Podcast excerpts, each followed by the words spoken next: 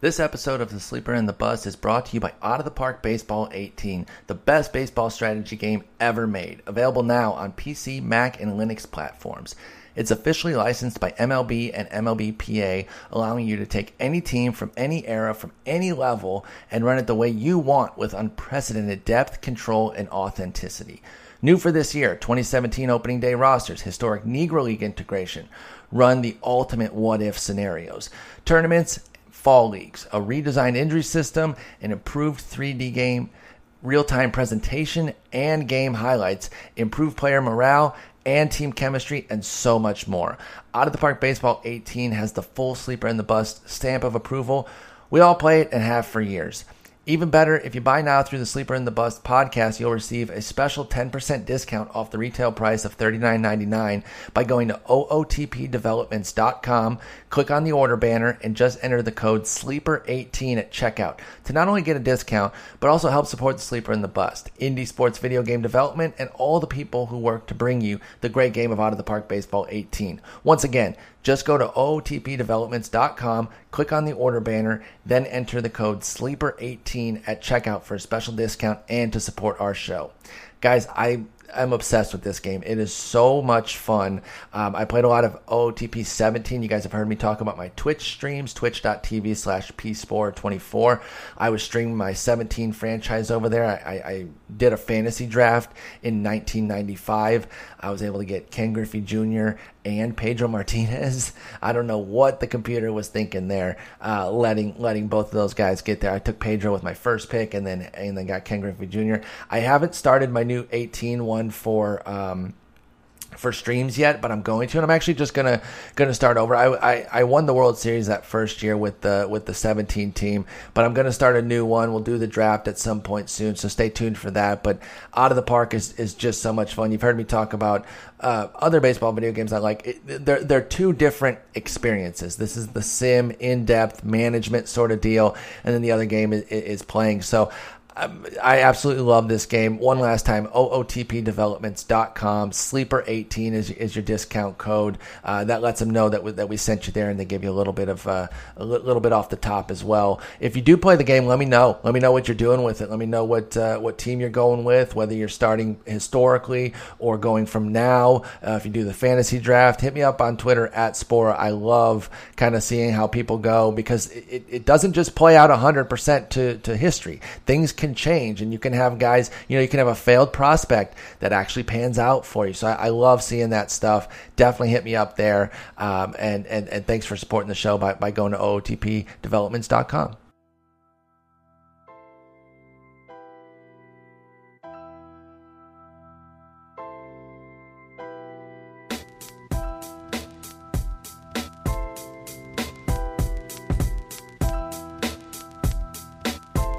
Welcome to episode 472 of The Sleeper and the Bust. It is Thursday, June 22nd. I'm your host, Paul Sporer, joined by Eno Sarris. Eno, how's it going? It is going good. I'm going to be down in San Diego uh, and LA uh, starting this. It's my, my birthday on Saturday. Wait, wait, wait, wait. Buried the lead. No, no, that's fantastic. Happy uh, early birthday. We, we talked about that. Uh-huh. This Saturday, you're going to be in San Diego. Yeah. I'm going to be in San Diego this Saturday. Oh. I'm going there tomorrow. I get in a little bit late. I get in there very late tomorrow. And you get in there late Saturday. Yeah. And then I'm so in LA on Sunday. And when you're gone, I leave Sunday night. Oh well. Well, we'll see. We'll see. We've hung out before. Don't. Yeah, we'll, we'll we'll see. But um, that's cool. You're going to be at the Tigers game. I'm going to uh, probably go catch a Braves game while I'm down there, and then Sunday I'm going to a music festival in LA, and uh, that Friday the 30th, the Junior Boys October has a show with the Junior Boys in uh, at the Globe Theater that I will be at. So, oh sweet, you know, a little LA San Diego jaunt. Yeah. Be, the hardest thing to do when you're traveling is to keep doing uh, the stuff you're supposed to do. Your work. Yeah. Everyone you know it talks about our jobs, and don't get me wrong, we both enjoy our jobs and like the flexibility that they offer.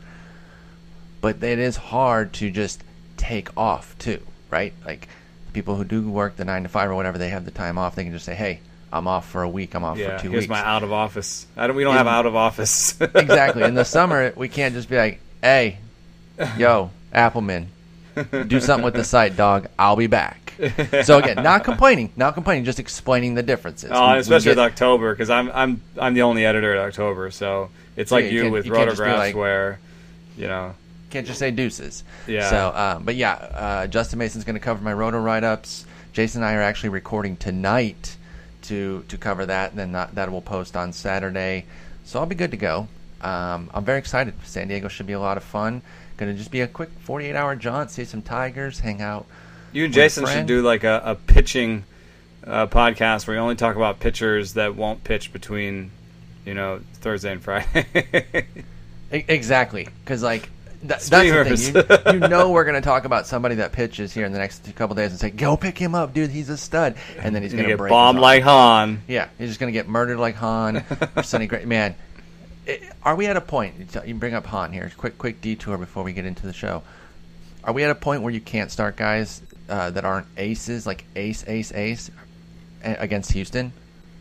Yeah, Houston is, is a difficult, it's a difficult situation. I, I- you know, I try to, um, to avoid Houston, and you know, or stream or not stream, but I target the Cardinals, you know, the Mets, um, you know, National teams in the general, Padres. the Braves. Uh, except you know, at home they can they can put a little damage on you. Mm-hmm. Um, the the Nationals and the Red Sox and the Yankees and the Astros are the teams that uh, put the fear of God in me. You know, the Blue Jays should, and the Orioles in Baltimore, but the Blue Jays are not, I think, as hard to, to pitch to, especially with Donaldson again on the schneid with the knee, knee thing Absolutely. and um, just the way that they played over the season. Travis And the Orioles yeah. away from home aren't as scary with Trumbo not being quite the same and Davis being hurt. So Honestly, at, at this point, I go I go to our our team offensive page. I sort by homers, and I start at the bottom when I'm trying to look for a streamer because the homers just kill the starts so quickly these days. So Giants, Phillies, Pirates. The Red Sox only have 70 homers, the fourth lowest. They're not as imposing of an offense, particularly on the road. Um, the White Sox kind of hit and miss. Maybe you don't want to use them. the one thing Uh, about the Red Sox though is that they make a lot of contact That's true. and uh, they can sort of BABIP you a little bit. But yeah, yeah, I guess they, they're not they're not so scary. Uh, they just they they showed up in a in a thing that I did about the Astros and fastballs, and they they can they can do some damage on the high fastball. They just don't. Um, Their strikeout rate is second lowest to only the Astros, so that's Yeah. a good point there. Um, I'm just saying that's where I start though. Is home Oh, the Angels! I do like to. You know, it is. It's a good point. Troutless I mean, homers really, really kill you unless you're just Justin Verlander, and then you strike out twelve guys in six innings, and your defense just like literally just up and fell down. Just falls down. Let's let's get to our question today because it, go, it goes around that particular outing, and I'll just ask you flat out: What did you think of the bunt? Five and two thirds, perfect. Four nothing game. Jarrod Dyson uh, makes a perfect bunt to break up. You know the perfecto. Some saying you don't even talk about a perfect game until you're at least through six, let alone five plus. How'd you feel about it when you saw it? I don't care. Yeah, You know, if it if it was like a ten nothing no hitter, uh, then I guess you'd lay down and die or whatever. But this in is the a, seventh inning or something at, at ten nothing. No, I. I'm it's you, four nothing, man. If he gets on base and someone hits a home run, you know the lead is cut in half. And Well, look at the, the results. game. Of course, make it easy to say that it was a great bunt too, because it did kind of create a chain reaction of a meltdown uh, for the team, and then the, and then the Mariners won. But like. You know, I tweeted out immediately. um, You know, it's bunt cheese, and I was, you know, being emotional fan guy because I'm a huge Justin Verlander and Tigers fan. and I even said though, I said, yeah, the emotional part, I'm like, f that guy. The logical part is 100% yes, dude. That's a huge part of his game. I feel like Jarrod Dyson might yeah, think, of all hey, people man, too, Jarrod Dyson. that, that's the thing, right? Yeah. This, this was not this was not Robinson Cano doing it. You know, this was not some big bruiser doing it. This was this is Jarrod Dyson's game. I think he might know too from his you know facing uh, Justin Verlander for years that Justin Verlander might get tilted by something like that. Now, I will say to Verlander's credit, he didn't say one sideways word about it uh, in the post game. He said, "Absolutely, man, totally get it." dude's dude's a legit bunter, four nothing game. I get it. So I respect Justin for not. He could have easily gone that route and gotten plenty of support. Maybe not universal support, but I think he could have gotten support and it would have been cheap because I think when you really step back, it was the right move. So Yeah. kudos to Jarrod Dyson, but also fell, go to and, hell. and then it fell apart afterwards. But it was, I was watching that, and it just it didn't feel like I think Verlander's a good buy though.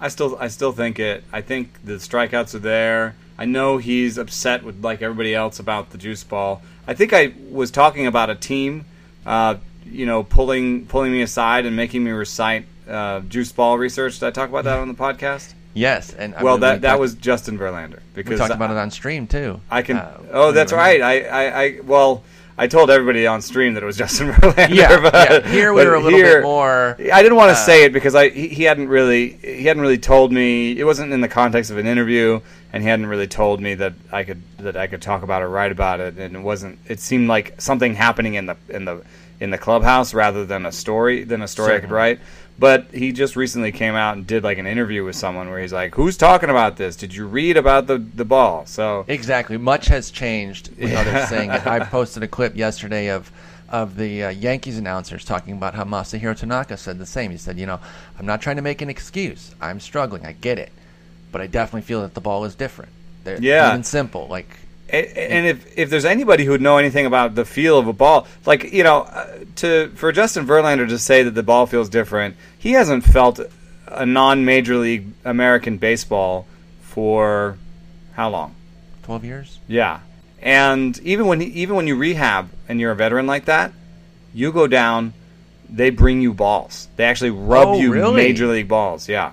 Oh, I did not know that. That's an interesting. Yeah, your major league clubby sends you a uh, your major league clubby sends you something. So, you know, uh, for him, but you know, who does have um, for the for the person who does have ability to talk about this a little bit is Masahiro Tanaka because he pitched with a different ball in in Japan, and the Japanese pitchers have told me that the seams feel different in America, and that they were at least higher here, and that their split fingers got more movement here than they did in Japan because of the the higher seams.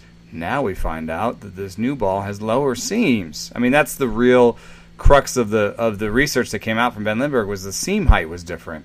And if the if the seams are lower, Masahiro Tanaka's lost drop on his split finger, you know, there's that's a, a an area for concern.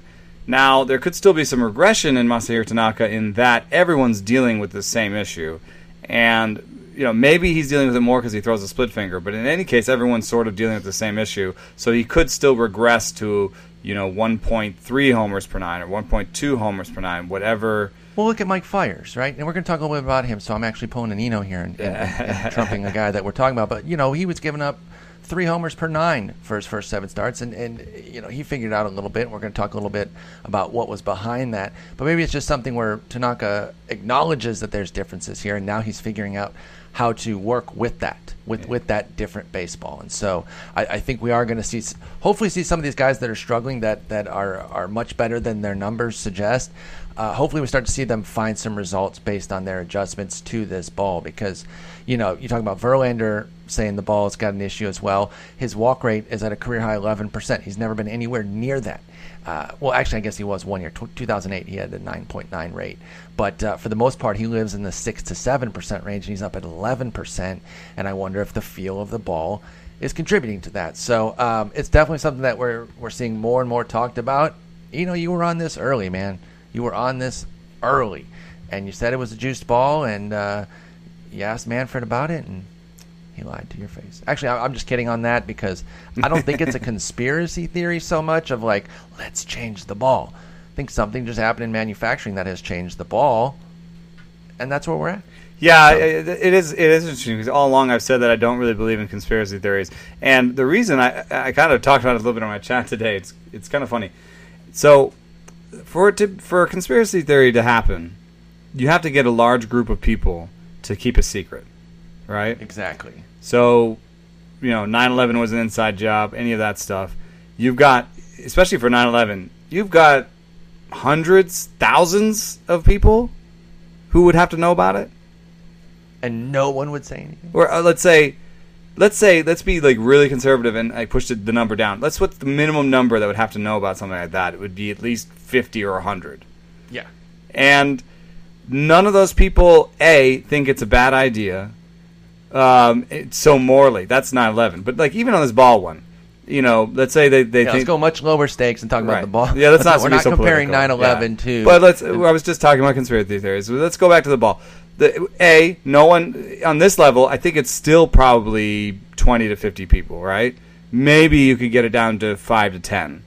Um, you know, the the the commissioner tells one person at the plant, then there's going to be people at the plant. There's probably some people that have to man- that have to manage the interaction. So it's like somebody, an assistant to the uh, uh, to to Manfred. I would say that somebody else in the office would have to know. So I'm saying at least sort of ten people know, maybe fifty. Um, if it's ten people, in that ten people, there's no one that a thinks that it's morally a bad idea, b uh, hates Rob Manfred, or c thinks they could get Rob Manfred's job. I would say that knowing people, it's almost a lock that if you get ten people together, there's at least one of them that uh, that the that that is in one of those three categories. Yeah, they either absolutely. think, "A, I hate this. I hate what we're doing here. I'm going to leak the the memo or whatever it is. I'm going to tell somebody." B, uh, I hate Rob Manfred, so this is something he wants to do, and I'm going to get him fired. Or C, man, if he got fired, I could get his job. I could I could slide in there exactly. I mean, it, just, it just doesn't make sense. So Yeah. you know, But it, but something at the factory, you know, some some spec could have changed. Some yeah, some some calibration on one of the machines Yeah, that, that that's tightening things. Something's different though, and that's that's what we're hearing more and more people say. You know, in the game, in the booth. Former players, you know, grabbing the ball and saying, "Okay, this this is this is way different." So there's something going on. Homers are crazy. We know that, and I- it's a confluence of factors. But I definitely think the ball uh, is is a lot different at this point. All right, let's keep talking here. We got some interesting moves today. The best player ever, at least that's what I've been told, Kyle Schwarber. No, I'm just kidding. Not the best player ever, but the wildly overrated Kyle Schwarber was finally sent down, and uh, yeah, I'm gonna I'm gonna be snarky about it. I'm gonna I'm gonna pat myself on the back for this one because he was so completely overrated. It didn't make any sense. Now I didn't think he was gonna get sent down. I always just thought that he was wildly overdrafted. 171 average, 295 on base, 378 slug. Did hit 12 homers. Every time he hit a homer in like the last month, it was here comes Kyle Schwarber. He's finally coming out of it. Yeah, well, the Iowa Cubs just got themselves an impact bat, so maybe they can make the playoffs. Kyle Schwarber, you know, sent down. Where are you cutting him? What leagues are you cutting him in, if any? Yeah, you know, I don't. I wouldn't say that I was of that mind. I thought uh, some of the comparisons to Mike Napoli were unfair. They they turn out to be pretty fair. I I think that even right now he's a little bit. It's been a little bit unfair to him because if you look at his walk and strikeout rates and his isolated power, they're all you know fairly good. And you know, yes, he's not going to be a 260, 270, 280 hitter with a 28, 29 percent But he was strikeout getting rate. credit for that, and that's what bothered me was that we're gonna get this guy who's hitting 270 with 35 bombs based on what? Yeah, a, a series in the playoffs. Really, really is what it was. He got overrated by the play, which was awesome when he came back. Like I'm not, I, I sound like s- such a hater. I get that, but I, I dig when Kyle Schwarber's awesome. You know, it was cool to watch him come back in the World Series, but it's not like he even hit home runs. He had seven base hits, so I don't know, yeah, I was coming back from, overrated. from an injury, and he, he hadn't had much time to to, to get ready. I would say that I thought of him as a 240 hitter with 30 home runs. That could be a catcher. I thought they would catch him some, and the catcher leagues, thing was he's the- actually the- is a catcher. the part. That was the part. Yahoo already had him as catcher, so I understood in Yahoo leagues. Yeah. And then you had to wonder if you and you know I was saying like, why is he going ahead of like Khris Davis, Miguel Sano, Matt Kemp, those guys? He was going so much more ahead of them though that he had to get the catcher to justify it. And I don't know, it just didn't feel like a great bet to me. And uh, you know, so far that that that's that's yeah. proven true. But if you do have him Um, at catcher, you're stuck right now because he's he is probably better than a lot of the catchers you could pick up. Like even in uh, sort of a 12 team league. Let me look at um, This is the ten I, team. I do league. have him as catcher in a league right now, uh, in, in a Yahoo league, and I had to cut somebody else, Yeah. and, and get get a catcher in there as opposed to cutting him. I'm not. It's a keeper league too, and so Yeah, uh, we actually use major league salaries too. So that's all, all these quirks are making me say I can't I can't cut him. And then I think this is a 14 team league. When I look at who's available, you know, it's Chirinos, uh, Travis d'Arnaud, you know, guys that, you know, actually Devin Mesoraco is there. I'd probably, if, if you're listening to this, I picked up. yeah, I would pick up Devin Mesoraco. He's actually hitting the ball pretty hard, Mm-hmm. and there's a lot of things to like about what he's doing right now. I think the batting average can come up a little bit, and he's uh, he's like your traditional catcher with a capital C, just you know, 250, 25 homer hitting guy. Well, can we talk about this in the context of another move that happened then with Stephen Vogt getting designated for assignment? Um, he'll likely, well, I shouldn't say like, I really don't know. I, I think he'll be traded and go end up being at least a backup catcher somewhere. Uh, what do you think of? Well, of he was Stephen probably Vogt? your second catcher in AL only. I mean, that's that's how far he's fallen. I think. You, You don't think know, he was still owned in, in mixed leagues because catcher's so crappy. I think I think I people are don't still know. I mean, if you, if you have the choice between Vogt and Mesoraco, then just go get Mesoraco. Mesoraco right now six percent in Yahoo, so I can't imagine Vogt is much lower. Let me in Yahoo Vogt So is nineteen percent. That- that's- You know what? What I'm saying. Fifteen percent of those. I mean, not not fifteen percent of nineteen percent. I know how math works, but Yeah. fifteen percentage points of that nineteen percentage points are probably inactive leagues because.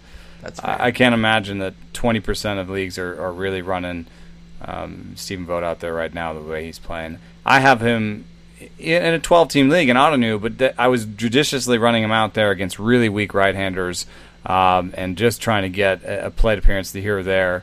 And, uh, you know, now I'm ready to just cut him. I think. You know, Devin Mesoraco is a good move, and if you're an AL only, I think you know Bruce Maxwell is an interesting pickup. Just you pick know- up his his replacement. Yeah, Bruce Maxwell, you know, he came on a little bit. He he and I talked to him about it and he's kind of like, yeah, you know, for a long time the focus was on on being a good catcher defensively and framing and all that.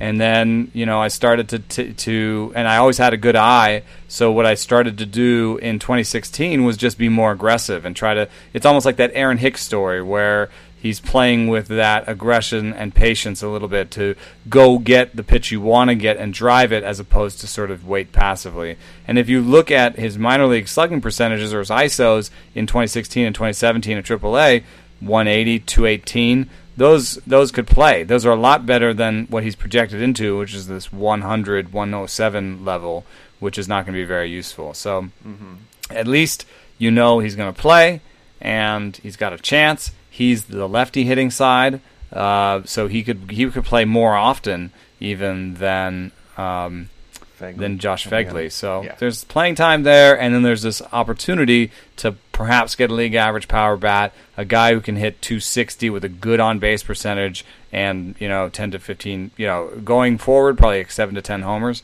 You know, that's something I'd take. Okay. Okay. Uh, so yeah, Schwarber Schwarber sent down, Vogt sent out for assignment. We'll see. Uh, like I said, probably gets traded somewhere to be a backup, but we'll we'll figure that out. All right. Um, I want to talk about a few different players that are kind of interesting to me right now, and, and they are related to some pieces that we've seen on the site, including one from Jeff Sullivan. He did kind of a check in on uh, Eric Thames, who's no doubt been struggling since that electric April. Um, you know, there's been a few factors that have, have definitely played a role. A, a, bout of strep throat, a, a strained hamstring. You could definitely give him some leeway for those, but by and large, you have to look at it and say, you know, it's it's been a pretty sharp regression, especially on the on the the skills that we saw Thames showing that looked like you know, there's going to be a lot of sustainability here because he wasn't chasing stuff.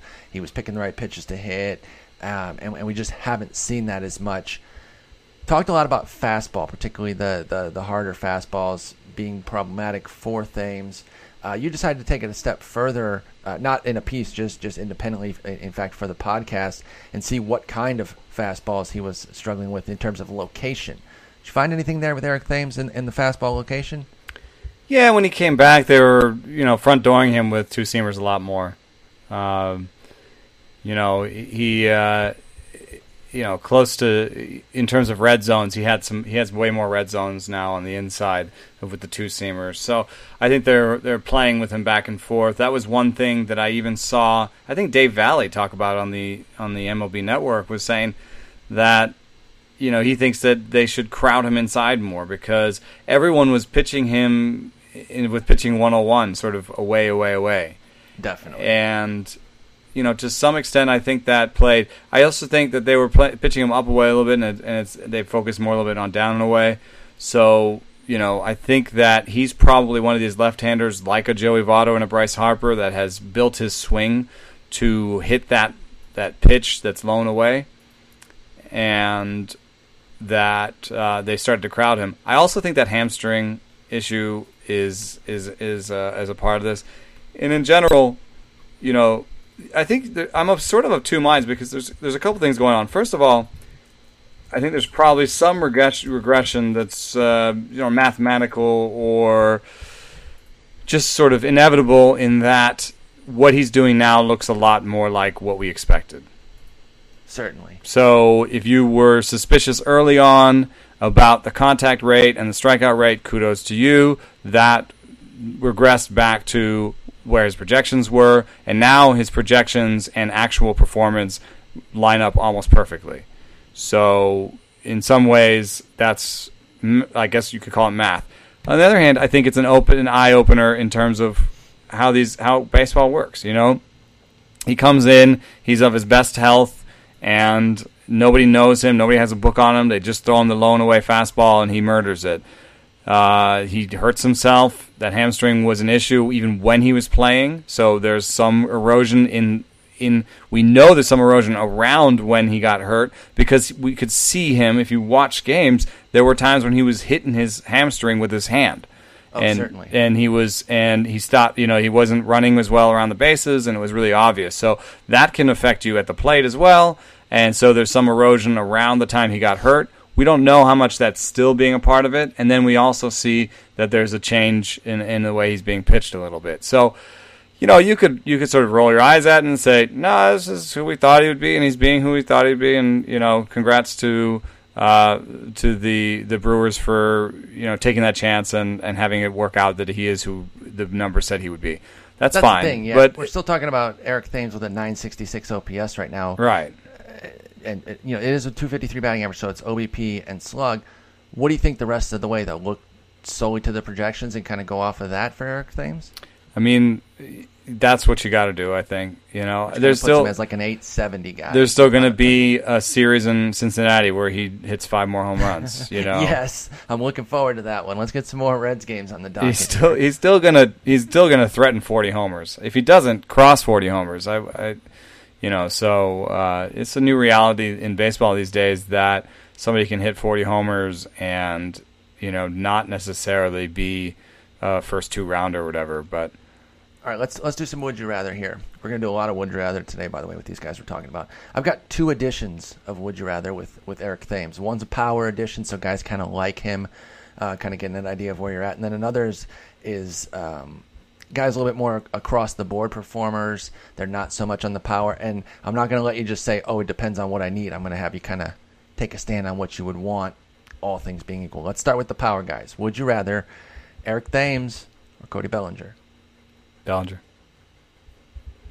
You know, the reason I say that is partially age, which I think in this case, even though there's a, a whiff of the unknown around Cody Bellinger, and he strikes out more and, sw- and swings and misses more, he's got he's going to turn 22 uh, pretty soon, uh, in a month.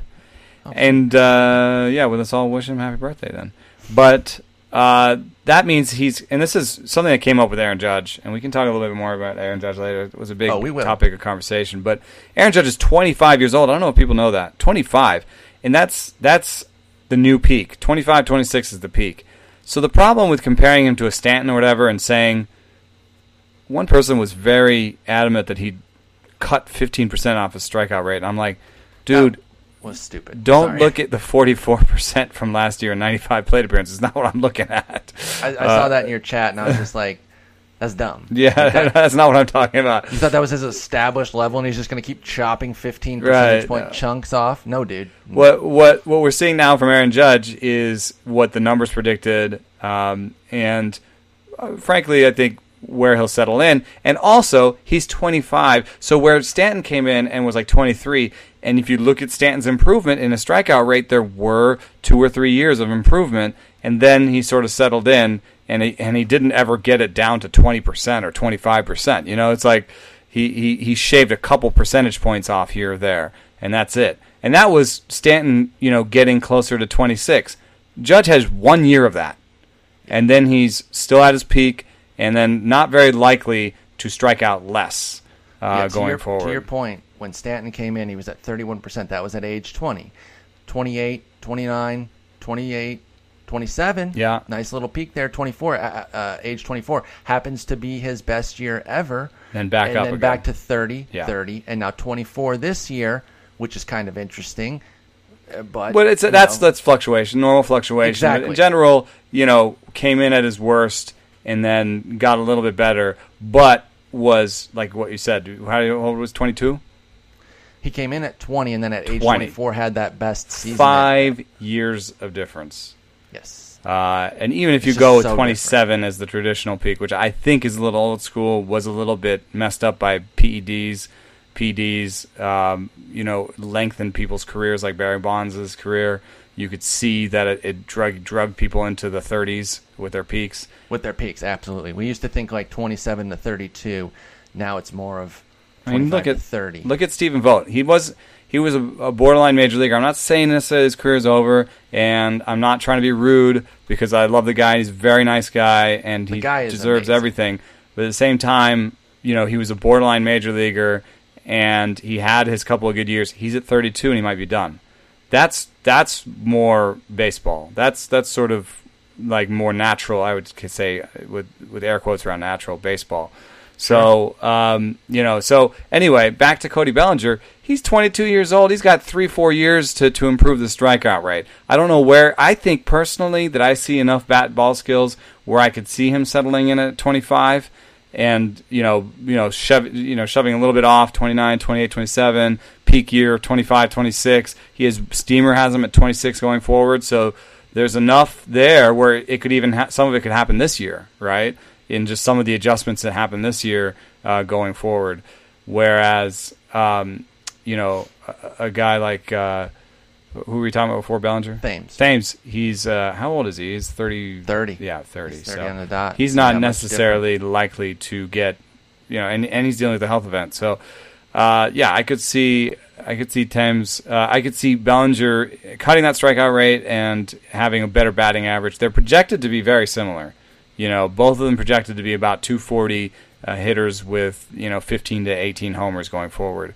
So give me the young buck. Yeah, give me Yeah, the young as well. buck. The, the more of the more of the unknown is on the positive side. Let's get some guys more Plus, in his range. His hamstring isn't hurt, so who's more likely That's- to actually steal four bases going forward?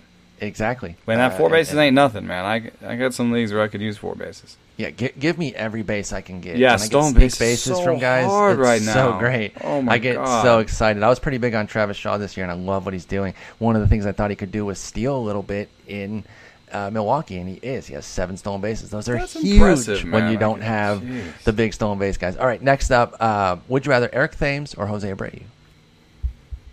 In some ways, Jose Abreu's skill set is more in demand right now when batting average is going down. Yeah, you're trading you're trading some of that punch for a 298 batting average, a, a corresponding 16% strikeout rate, which suggests that it can hold.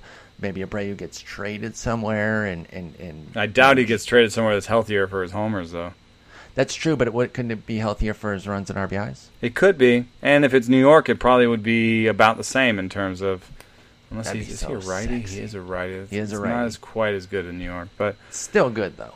Yeah. I, the the thing is, I think that uh, thinking too much about trade for first baseman right now is a folly because we have three to five days on Greg Bird, and I think the Yankees would rather spend on pitching, considering that you have Severino and and maybe Pineda, but it might be better for them to go big, even going forward. Like if you could get a cost-controlled, young, good starting first uh, starting pitcher in New York, I think they would pay for that because they don't really. I think behind Severino and Pineda, they don't have a lot, you know, that you know that they can depend on. That's and the then, high impact. yeah, and then and then even their old guys are looking worse and worse by the day. So, um, you know, I think that about and then I think if Greg Bird is hurt, healthy, I like Greg Bird still. One of the projections has him at 220 with 30, 25 to 30 type home run power and good and good OBP. I think he's more like a 240, 250 hitter with 30 home runs easy. Um, I, this health thing, of course, should scare everyone. He probably shouldn't be owned right now unless you have an extra DL slot in 12. I think in 15 you could start considering stashing him. In five days we're going to know something, so it's poop or get off the potty time, and then we'll know something, and then this is be amazing. Then we'll have one team that wants a first baseman, one contender, So that's a good point with regards so they to can be like Abreu or Alonso. First base is or- so deep, dude. Yeah, First base is so deep, and it came in the season wondering how deep it was going to be, and it turned out it's plenty deep. So would you take Abreu or Thames though? Okay, so I think he's going to stay in, in Chicago, is what I'm saying. Yeah. And I, and I wouldn't even be surprised if they start talking about an extension. Um, so I think that his yeah, it's interesting. You know, his projection. This is funny. His projection is for 16 home runs. Abreu's for 16 Yeah. more. Yeah, and if you if you actually take the projections, then you have to take Abreu because their projected home run totals are similar, and then one guy's projected to a 290 average. Which I think you have to believe. I mean, right now he has a 299 career average over 20, 2,300 plate appearances. So Absolutely. yeah, so you believe the 290. Now he only has 12 home runs right now. What if he only has 15, 14 home runs more? I still take him. I take him. It's so hard to I have batting too, average is so I- hard, especially if you're talking about like a 12 team league right now. You know, 12 team league. The thing that's the hardest about the 12 team league is protecting your batting average. Everyone's 'cause got the homers homers everywhere. Yeah. So I'm actually with you there, and I, I love Thames. I was one of the biggest. God, why we're such wafflers, out. man? We told everyone to get everything for Thames, and now we're telling. I, I know, I know, but I, I'm not still. I'm not saying run away from him. Yeah. But in the context of the league that we have here, with all these homers, yeah. I think Abreu is the right pick. Now, what about Khris Davis? I don't know. No, I'm taking Thames. There we go. Finally. Uh, you know, Davis is, is fine, but he's like literally a one dimensional guy. Somebody brought this up. This is a little bit real baseball over fantasy baseball, but consider this: Khris Davis might be a non tender candidate. Which is insane when you think about it. He might finish the season really- with a win or a His win and a half. is comically bad. It is pretty bad. He'll, he'll throw the ball straight into the ground.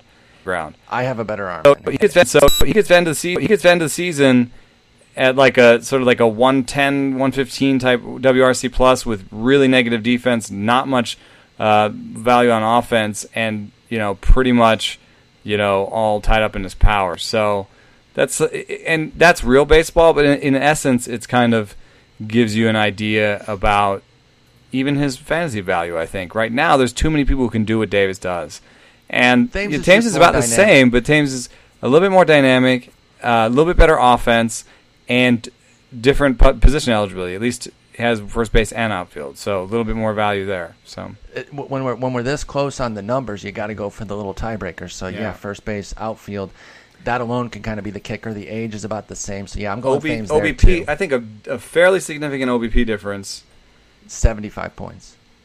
and even going forward projected, that would um, that that shows up in the runs and RBI. So yeah. Uh, okay, last one. Corey Dickerson, out in Tampa Bay, Mm, about the same age. He's 28, having a big breakthrough. Big average this year, 326. We hadn't seen that obviously since uh, since his Coors days when he hit 312, 304 uh, for a But couple projected years. to be way it projected to be less than Thames going forward. Certainly. Yeah. Yeah. I think I would take Thames, but it's uh it is pretty amazing. You know, what's a, what's really amazing about Dickerson is that he's cut his strikeout rate so much. Career uh, best since rookie season. But his swing strike rate is the same as it ever was. In some ways he's just become more aggressive. He's just he's almost Josh Hamilton it where he's just 370 BABIP. I'm gonna swing, swing, swing. Yeah, and we had that 367 BABIP before, but that was the Rockies That's in uh, that's a small thing, you can't- sample. You can't. He had 356 the year before. So even if you add his two years, 14 and 15 in, in Colorado with Corey Dickerson, 356 and 367, but that field just changes everything. We talk about it on the show. You hear it in other spots too. It's not just the home runs; it's the base hits that Colorado allows that makes it Yeah. such a great place because the outfield is huge. So I don't think you can look back at that and say, "Well, he's done it before." Without completely acknowledging the the environment that he was in, I like what Corey Dickerson's doing, but I would go with Eric Thames as well. Um, so there, there, there- there's a would you rather on power guys. Now I want to talk about these non-power guys and, and get you to. I'm used first baseman and, and outfielders again here. I'm gonna give them all to you at once, and you give me an idea of the ones that you would definitely go over, and the ones that you uh, over Thames, and the ones that you wouldn't. Christian Yelich, Andrew Benintendi, Eric Hosmer, and Ian Desmond. So what do you want me to do? Uh, just uh, instead of covering each one individually, because this Oh. podcast would be nine hours, I just want the ones that uh, that that you would take over Thames. Yeah, a lot of those guys are different. Like Benintendi and Desmond are way less power, and I think better batting average, but necess- not necessarily showing it right now. So I, I don't think I would. I think I would take Thames over them. Yeah. Okay, and then you keep Yelich and Hosmer. Well, you know, Yelich is this, actually I could I could throw him in that group because he's supposed to be a batting average guy, and right now isn't really showing it. He's he's the guy I'd probably believe in the most to show it going forward. Yelich, that is. Yeah, in terms of batting average. Uh, but he, he kind of lost some of his uh, gains when it came to fly balls. I guess he's hitting a career high in fly ball rate, but it's 22%. So. I was going to say, but it's still really low, and that's kind of the thing.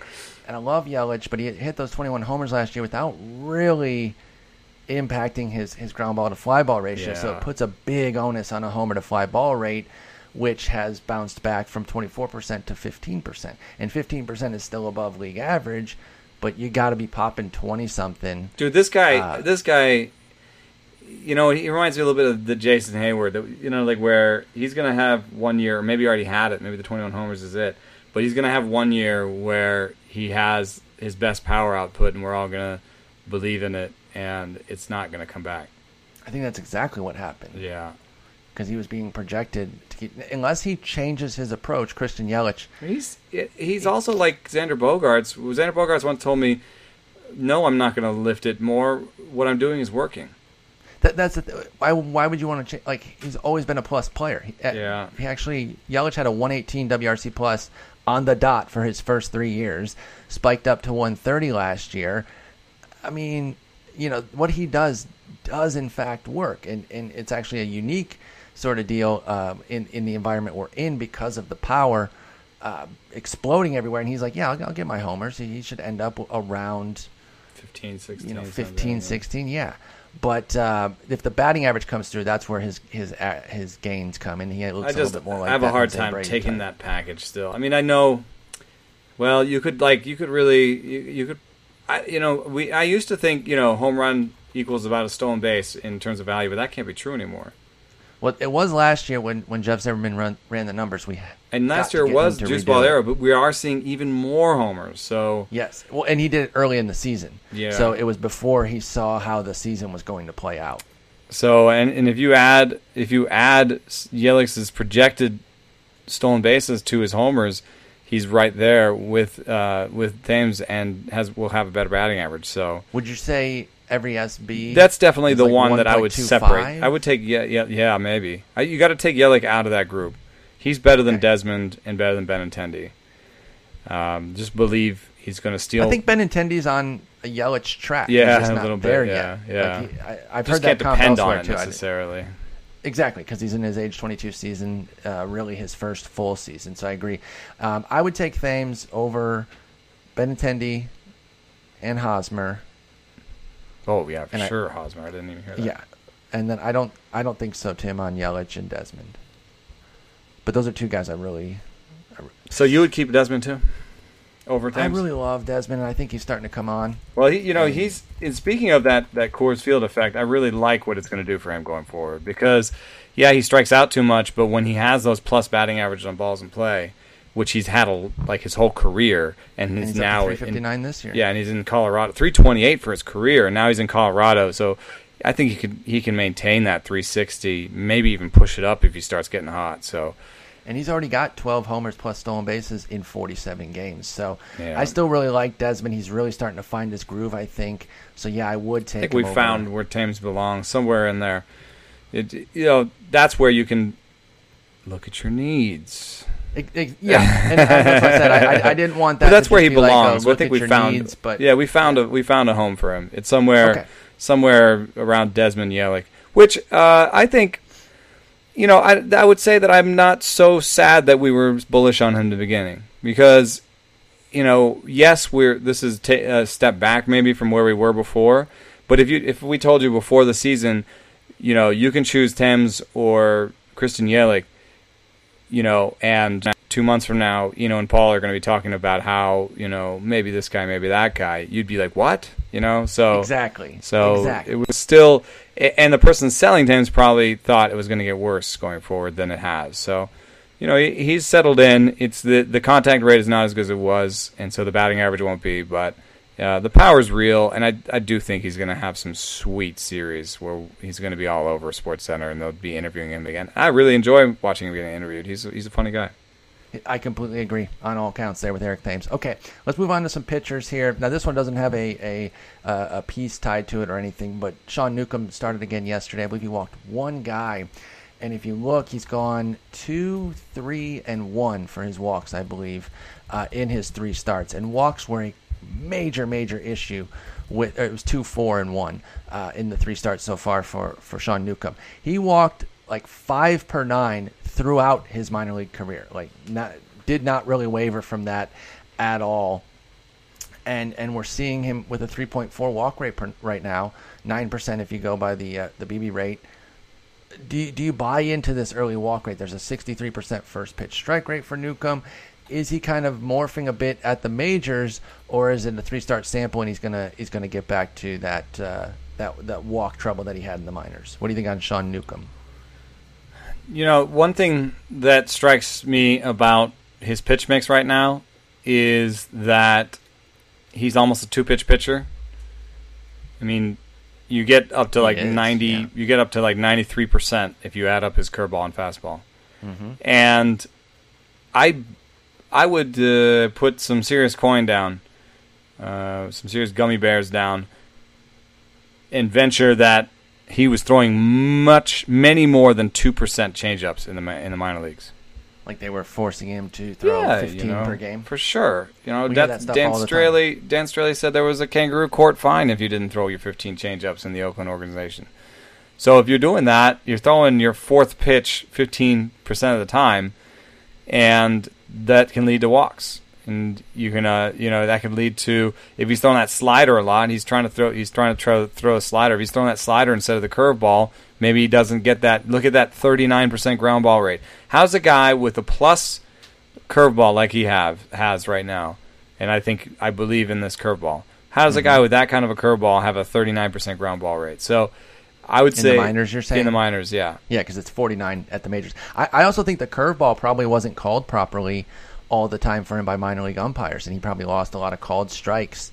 Um, that is a great point. I mean, that's really that. If we go to a robo ump, that's the calls on on curveballs are going to leap forward even further. So Mm-hmm. that's the hardest thing to see. A lot of times they'll hit the plate and actually be strikes. There's there's a lot of things you can't expect necessarily.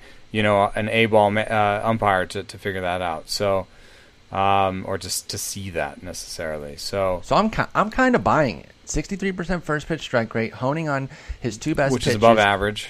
better umpires. You know, and, and and by the way, I also think there's some strikeout upside. He's only got an 18% mark right now, but a 10% swinging strike rate. I think he's finding his footing. One of those things where the young guy kind of gets outs how he can early on, and then as he gets more comfortable, I think he'll start to look for put away pitches as opposed to just, hey man, if it's if it's a three pitch and out ground ball, great. I'm not, you know, the sequencing isn't the biggest part right now. It, it's kind of get outs because I'm a 24 year old finding my footing. So kind of bullish on Sean Newcomb right now too. And I, I, was nervous coming up because of the walk rate. And I even said on the on the solo pod, I said, "Be careful because of this walk rate." And then he goes out. I watched his last start, and I was like, "Damn, this guy has a lot more command uh, of his stuff than than the minor league track record would have would have led me to believe." So even though it's only been one start since. I was just making proclamations of watch out for mm. the walk rate. There's already kind of changed my tune a little. There's still a little to, to be nervous about. He has a, right now 51% swing rate, 52% swing rate, average is 46. So in some ways, you know, batters are helping him. You know, they're swinging. They're being aggressive on the young guy, yeah. and, and and maybe they'll wait him out. Maybe they'll wait him out at some point. Um, you know, fastball curve with it, and he's not depending on these uh, second and third pitches. You know, the deeper he goes into games, the more he sees people. The, you know, when, he, when a guy sees him a second time, he's going to have to go to these these other pitches that he doesn't command as well. If that's if that's the working theory.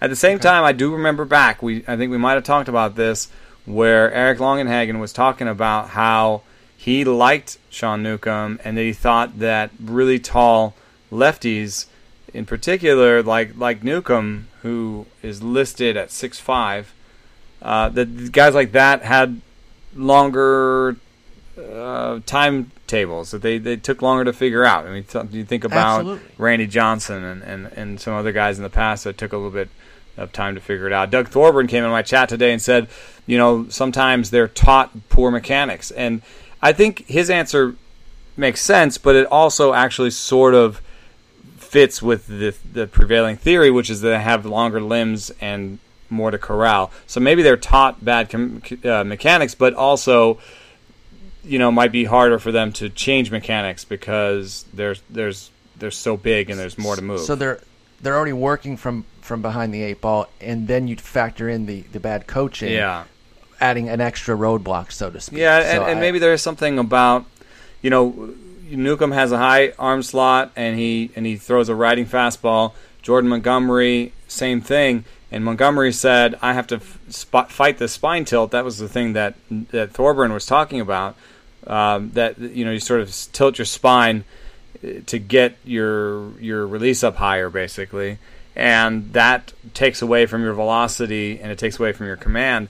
And Montgomery said, you know, it's good for me to be up top. It's good for me to release out in front, but if I sort of tilt my spine to get up on top and I and I hold it too long to release out in front, then I'm yanking it. Um, then I'm 91 instead of 93, and uh, and I can't command it as well. So even a guy like Montgomery, who we like, it, it deals with these issues. So I don't know. Um, I, I, think that uh, he's. I would say he's better than his minor league numbers suggest. I, I you know, you Adam okay. Eric Longenhagen, who I trust, you, um, who was also on a panel of three or four prospect guys. It was a great discussion. Who mostly the took the, the all the guys on the prospect panel mostly took the middle road and said there's something to like, but I don't know if he'll ever figure out the command. Longenhagen was like, no, I I want to be more I want to be more forceful and say this is a guy I like. You know, I think he will figure it out, and that it's just going to take him a little bit longer with all those levers. So, you know, you add the Eric Longenhagen thing to the height,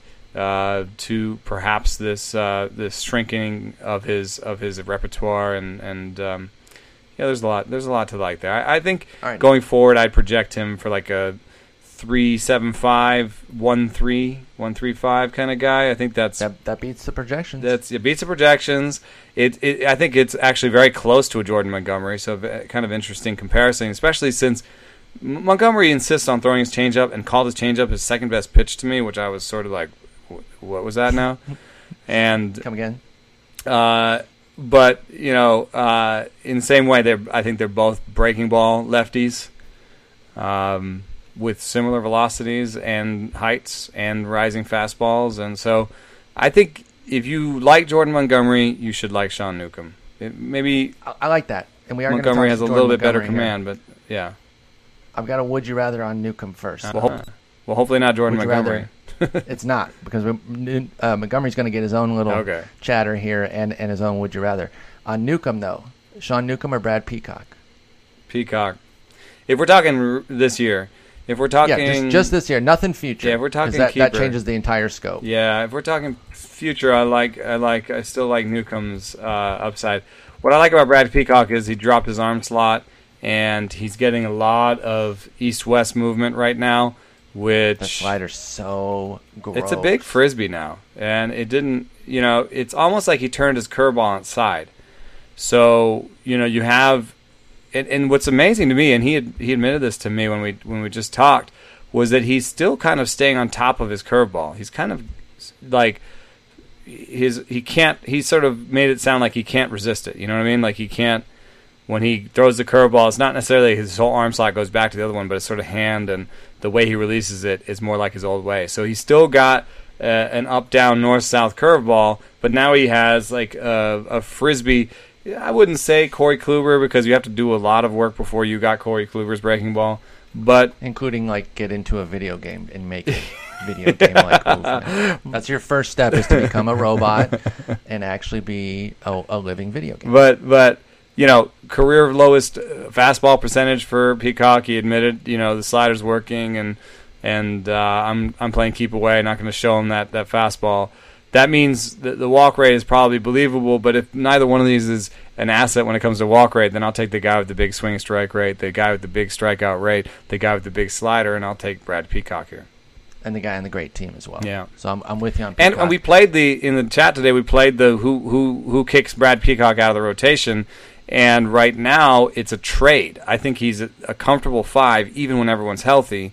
And the only thing that's kicking him out is a trade, and even then, that's assuming that Keuchel, McCullers, Morton, and Fiers are all healthy after the trade, which I would say that's not happening. No, that's a fictional world that, Yeah. that we do not live in. Uh, Sean Newcomb or Jeff Hoffman of Colorado Take Newcomb. blasted his last time out, Take Newcomb. but uh, They're both fastball, fastball, curveball guys. One of them pitches in a place that kills curveballs.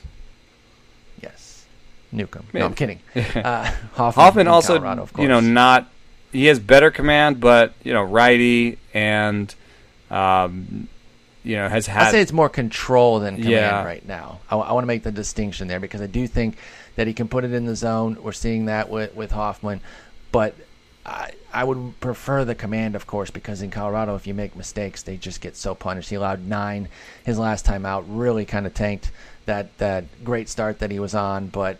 That that's that's Coors Field in a nutshell, right there. You can be pitching so well, and he even had a couple home starts mixed in, but it was mostly road work at Chicago, at San Diego, at Philly, uh, and then home to San Francisco and the Dodgers. Had a 180 ERA or something like that. I um, actually, I don't think that's cumulative, but anyway, it was it was something in the, in the twos, and then three and two thirds, nine runs against Arizona. Boom! All of a sudden, he's got a 4.29 ERA, and that it just hits you instantly with Coors Field. So I got to go Newcomb over Hoffman as well. And then the last one, Seth Lugo, recently returned New York Met. Probably he'll get hurt in five seconds and render this moot because that's what happens if you're a Met. But let's assume that he stays healthy at least till the end of this episode. well uh, obligatory spin rate comment. Um, yes. You know, Lugo has the number one spin rate of all time on the curve. However, you know, even Zimmerman will admit this. Almost anybody who's researched it will admit that it's not as clear how good a spin rate is for the curveball. So, didn't somebody do a piece on that um, about how some of it's bad spin? I think Derek Carty. Uh, yeah, Derek a Yes, piece. there's a there's a lot of useful versus, and I think it's a little bit about like the people who throw four seams that you know have riding. Like first of all, on the spin, the, the four seam is like, yeah. I- think people who throw four seams are mostly high arm slot people, right? So their ratio of useful spin to non-useful spin is higher. It's it's they get more useful spin out of it, right? You don't throw a four seam if you're a sidearm guy. You throw a two seam, you know. So it sort of selects for itself. Now you can throw a curveball of any slot, and if you think about the relationship between useful and non-useful spin, that has a lot to do with your arm slot ball and how and how the ball looks when it comes out. So and, and what it, what it's going to do afterwards. So.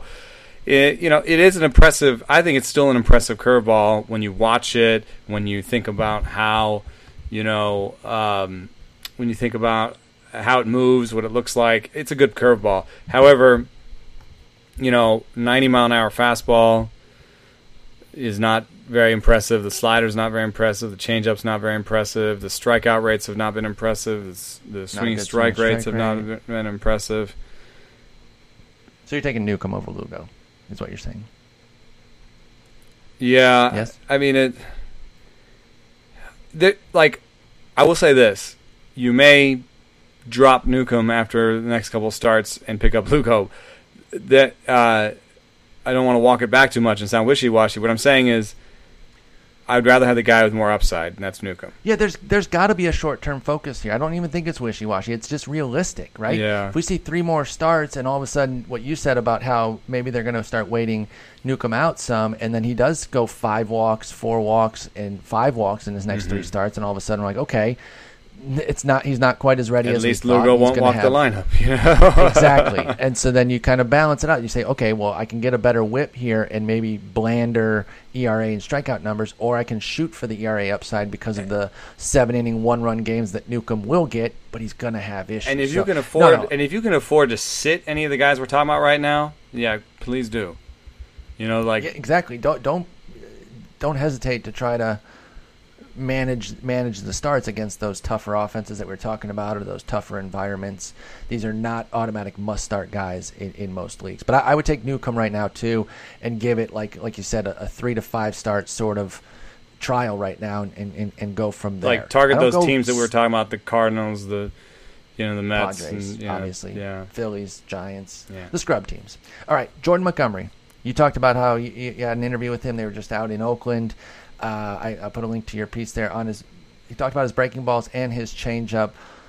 What did you guys get to talk about? What What were the interesting findings that you had of that uh, interview with Jordan Montgomery? Well, I think the the interesting thing is that he stopped throwing the slider as much, and it, that the slider was what we thought would bring the room together for him because it, you know, he was looking for a pitch other than the curveball. Even though he says his changeup is the second best pitch, I think most people watching him say curveball best, um, and then looking for another pitch that can get people out. And so the slider, it's it's kind of it's decently sweepy for a guy who's over the top like he is. So it's kind of that ability to combine the side to side with the north south that he gets naturally from from his pitches. So if you've got a guy who's going to have a high riding fastball with good spin, uh, with average velocity out of the left side, and then he's got a, a really nice curveball. If you add a slider that's an actual out pitch, you've got a real pitcher there. That's going to be at least above average, if not, you know, beyond that. And so, you know, he had the slider. He stopped throwing it as much. And I was like, well, why did you stop throwing it so much? And he said they weren't swinging at it. And I think that led to some of the walk blips that you saw on on, on his radar. Um, If you look at, you know, early on, you know, he's kind of had a little bit stop and start, you know, uh, work with his walk rates. I mean, if you look at his game log, he's got um, games with uh, four walks and three walks, you know, and then he's got games with zero walks and one walk. So. Eb- ebbs um, and flows of a youngster for sure with, with Jordan Montgomery. I think it's related to that slider, and what happened was the swing rate went down. And what's interesting in general is that normally people swing at the slider and don't swing at the curveball. And somehow Montgomery pulled this trick where they weren't swinging at the slider, and yet they just started swinging like crazy at the curveball. So I think he's going to be all right. I am I am a fan of his. I really like him because that's amazing to kind of he basically got slider rates off of his curveball when they stopped swinging at the slider. And that's that's impressive because if you look at it, think about it this way: curveball normally gets forty percent swings, and that's part of why you know it only gets about eleven percent whiffs. People just don't swing at it; they can spot it earlier, whatever it is. And sliders usually get near fifty percent uh, swings, and and fifteen percent whiffs. That's just how the slider works. He just reversed those two, you know, and he was just getting he was just getting uh, a ton of whiffs on his curveball. So that means to me, I think he's got those two pitches. He's going to keep throwing that changeup, even though it's not that great. I, I see four pitch guy. I see a four pitch guy with a deceptive re- release, does not have the command problems of Newcomb, and um, you know he. Uh, I, I like him. I don't. I wouldn't call him a bad fastball. Somebody said he's a bad fastball guy. I wouldn't go that far. It has good spin. It has decent velocity. If we're talking, Lugo is a 90, so you know Montgomery's a 92 and he's the lefty. So I like Jordan Montgomery too. I'm I'm I'm pretty excited by him. Been watching a lot of his recent starts and, and coming away pretty impressed. So I'm I'm pretty bullish as well. Let's play a would you rather with him. Uh, Jordan Montgomery or Steven Matz? Yeah, you know, Matz is very weird right now because Super healthy. That's what I love. My Yes. about him. four percent swinging strikes. Very, No very interesting couple of starts so far with with with Matz. And obviously, I was kidding about the health thing. But he's he- healthy right now. But but the, the He- numbers are He threw away that Weird. He was throwing the Warthen slider for a while, and then he got hurt, and maybe those things are related. I will. I just want to say this real quick. The Warthen slider.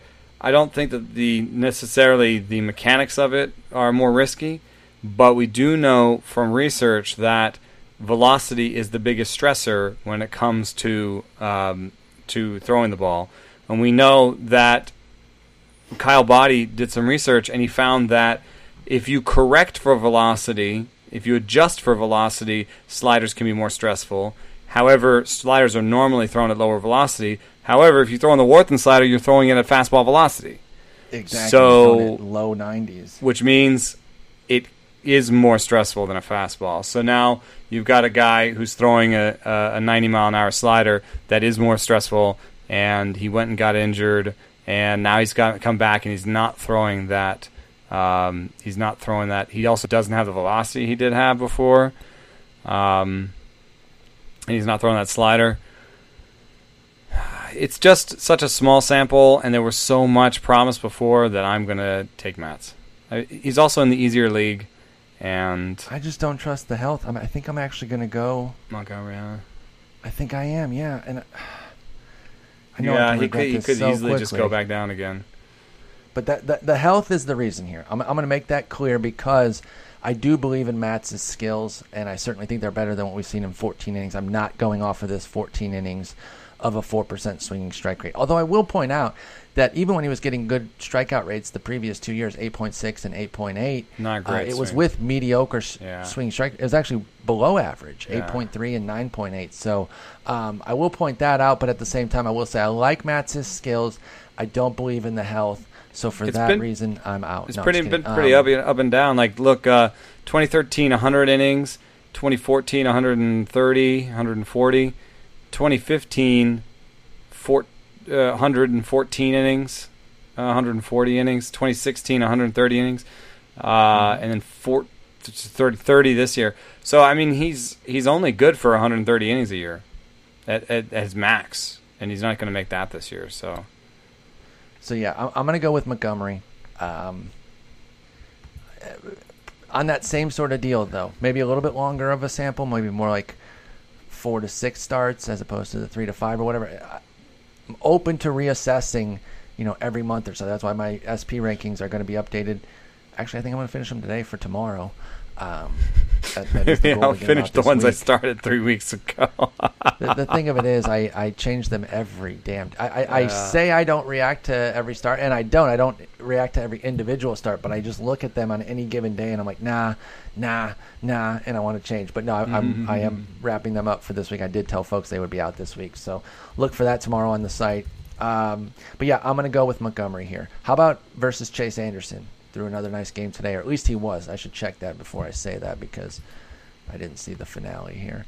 Um, ended up with six innings, two hits, two runs, two walks, seven strikeouts, and a homer to Jorge uh, Jorge Polanco, Gregory Polanco, Chase Anderson, or Jordan Montgomery.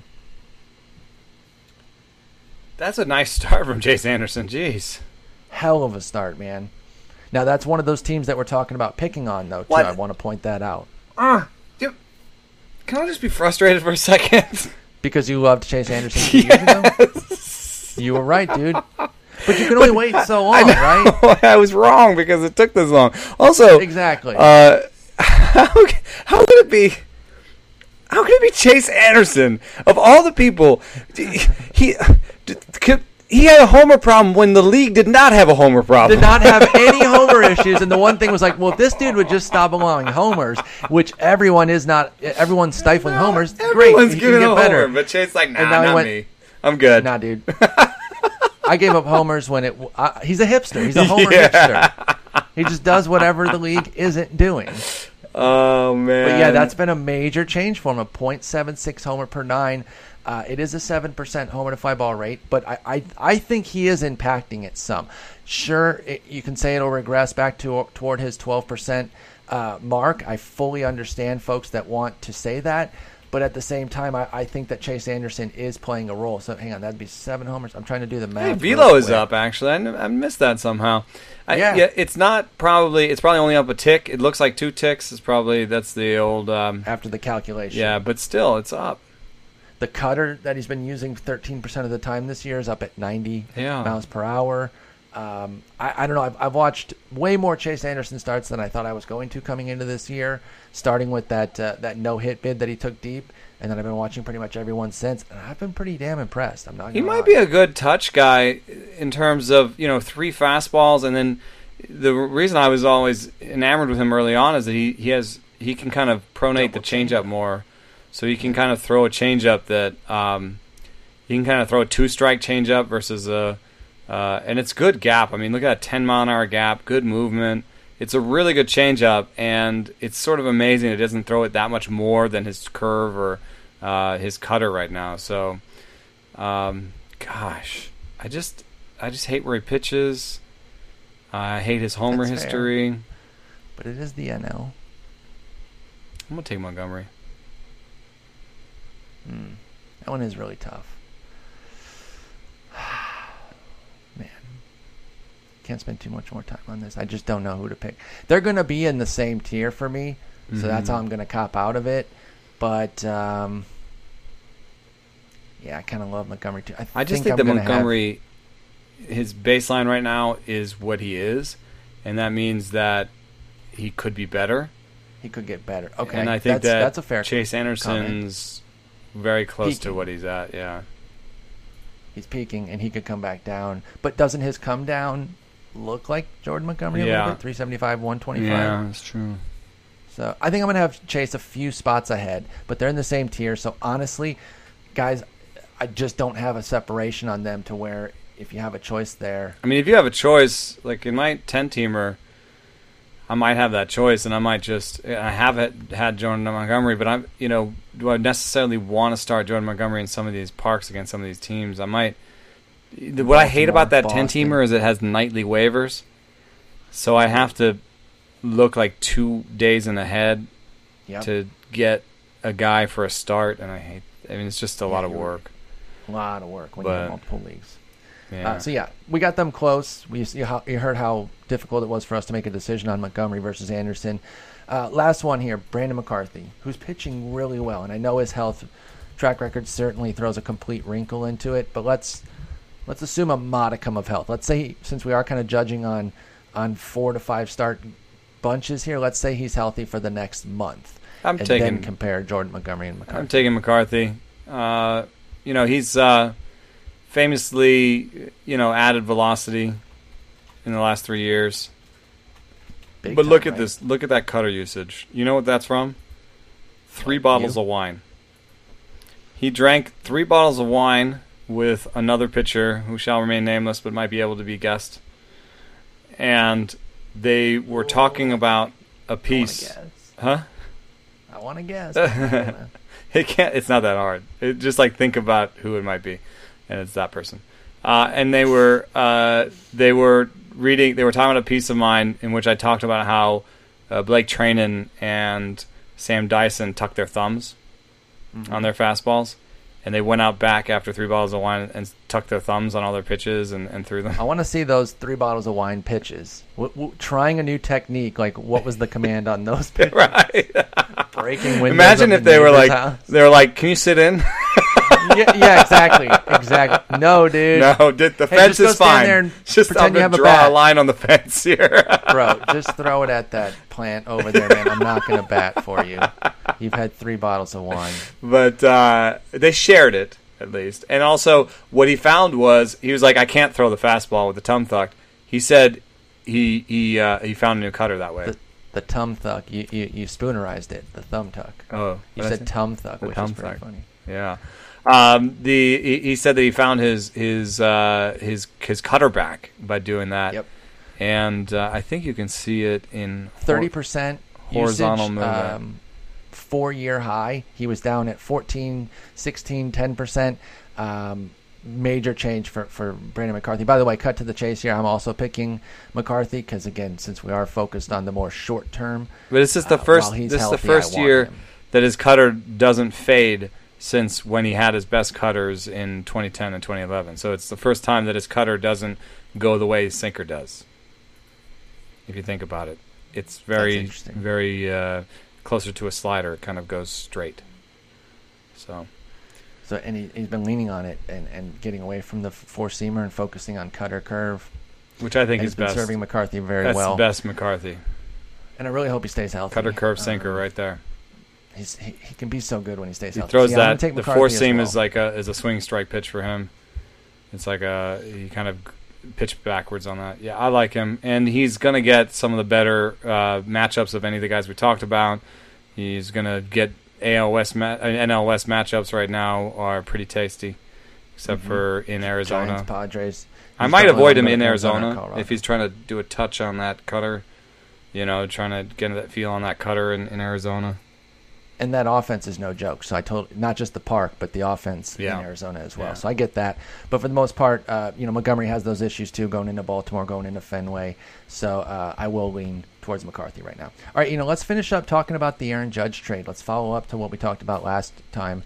Um, and you were in in the midst of, of trade talks, and I believe a deal was finalized. Can you give us the the, the, the final the final deal here? Yeah, I made I made the deal, which is saying something because I'm a notorious hammer Feet dragger. and har and feet dragger, and it and it took me a while. Um, and I think it's not as uh, cut and dry as it might sound. You might say you traded Aaron Judge for Mike Trout, take a bow. That's not quite what it was because Aaron Judge was a 20th round keeper, and Mike Trout is more of a sixth or seventh round keeper. So that's a lot of value that you lose. But I think the discussion here is how how good Aaron Judge can be going forward, and some of the other details. So for one, it's a center field uh, eligibility league. So uh, left center and right. left right? center, right, and I have Mazara as a as a keeper that I like and I'm keeping, and then Gregory Polanco is my last keeper, which I understand some people think he sucks, some people think he's no good. I think he's been hurt this year, and I think he's actually a buy low uh, kind of guy in Dynasty, and they're both left LFRF guys. So keeping Judge would have meant keeping two left fielder, right fielders, and a utility, or take three three corner outfielders. So that wasn't ideal uh, first of all. And then uh, on top of that, there's a, a discussion of what Aaron Judge's batting average on balls in play is going to be. And I understand that, yes, Judge hits the ball wicked hard. And that, I'm sorry, that was Boston. He's New York. I don't care. No, I, I still liked it. Yeah, and That I just does hit it can't. Sometimes when I say hard, I just want to say wicked hard. Uh, and then he sprays the ball. Yes, he also does not hit a lot of fly balls. Like he's kind of like I've said, Jose Abreu uh, with more power uh, in terms of his his launch angle. However, no one has ever had a 400 BABIP, and I don't want to fall back on that and just say it's never happened, so it's never going to happen. But the people who've had never 400 gonna have had it in one season. No one's ever had it for a career, and no one's even gotten close in a career. So let's walk that back and say, let's give him one of the best BABIPs ever for a career, and give him like a 350 BABIP. Then you're going to give him one of the best batting averages ever for a guy who has a 28, uh, 28 to 30 percent strikeout rate, which means he would hit 260, maybe 265. The best batting average ever for a career, other than that, was like 258. And it came on some little speedster guy. So imagine a little speedster who strikes out 30% of the time and has like a 365 BABIP. What is that guy? That anyway. Uh, I don't even know his name Will- anymore. Willie Mays Hayes trying to hit homers. that guy must have been weird. Uh, maybe I think it might have been some some year where uh, different different baseball era. But anyway, my way, point is in the in this era, I think he is at very best a 260 265 hitter. And then somebody said, "Well, why doesn't why doesn't he improve his strikeout rate?" And I think we had that conversation earlier where he's 25 years old, he's going to improve it incrementally, and he's going to maybe be settle in at 28, 27. His, his, his minor league strikeout rates, Cody Bellinger's minor league strikeout rates are all over the place. He's 22 years old, and he had a 20% strikeout rate in the minor leagues. Aaron Judge is 25% old and never had a 20% strikeout rate in the minor leagues. So twenty five percent old, which is he's twenty five percent old, and he had, he never had a twenty year old uh, strikeout rate. Strikeout How do you rate. never have a twenty year old strikeout rate? It's ridiculous. Um, yeah, no, I. What was I, his I- I lowest? what you're saying his lowest of the minus. He did have a 21 in in A ball. Don't point that out. Don't at me. But uh, but after that, he was a 25 to 28 guy. That predicts 28 to 29 in the major leagues, and that's where he is. So. I I doubt that he ever gets it below 28%. He's a really big guy. They're always going to have trouble. They have trouble calling strikes on him below the knees because his knees are so high up in the air.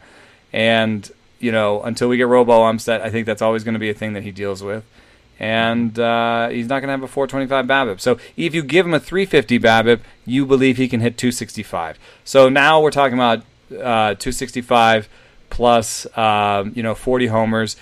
Even with the eight steals, 10 steals, that's more replaceable to me than a center fielder who can hit 300, who doesn't strike out. This league has strikeouts as a negative category for batters.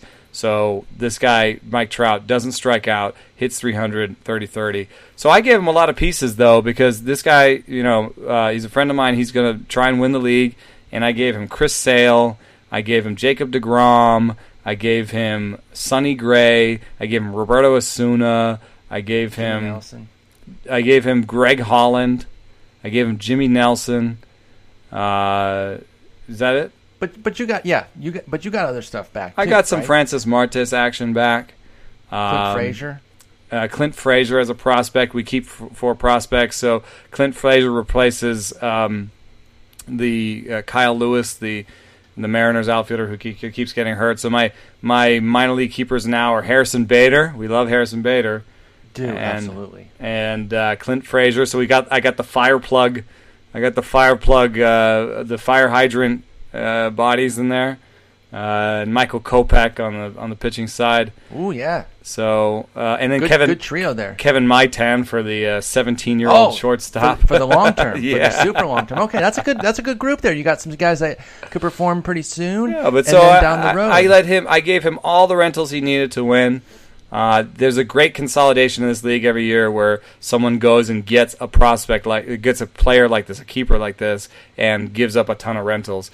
And so now my keeper set is Josh Donaldson, which yeah he's a lo- got a lost year this year for health. That doesn't mean he can't come back next year and have a healthy year. So Josh Donaldson, Corey Seager is my shortstop. Uh, Josh Donaldson is like in the seventh or eighth in uh, seventh or eighth round. Corey Seager in the twelfth round.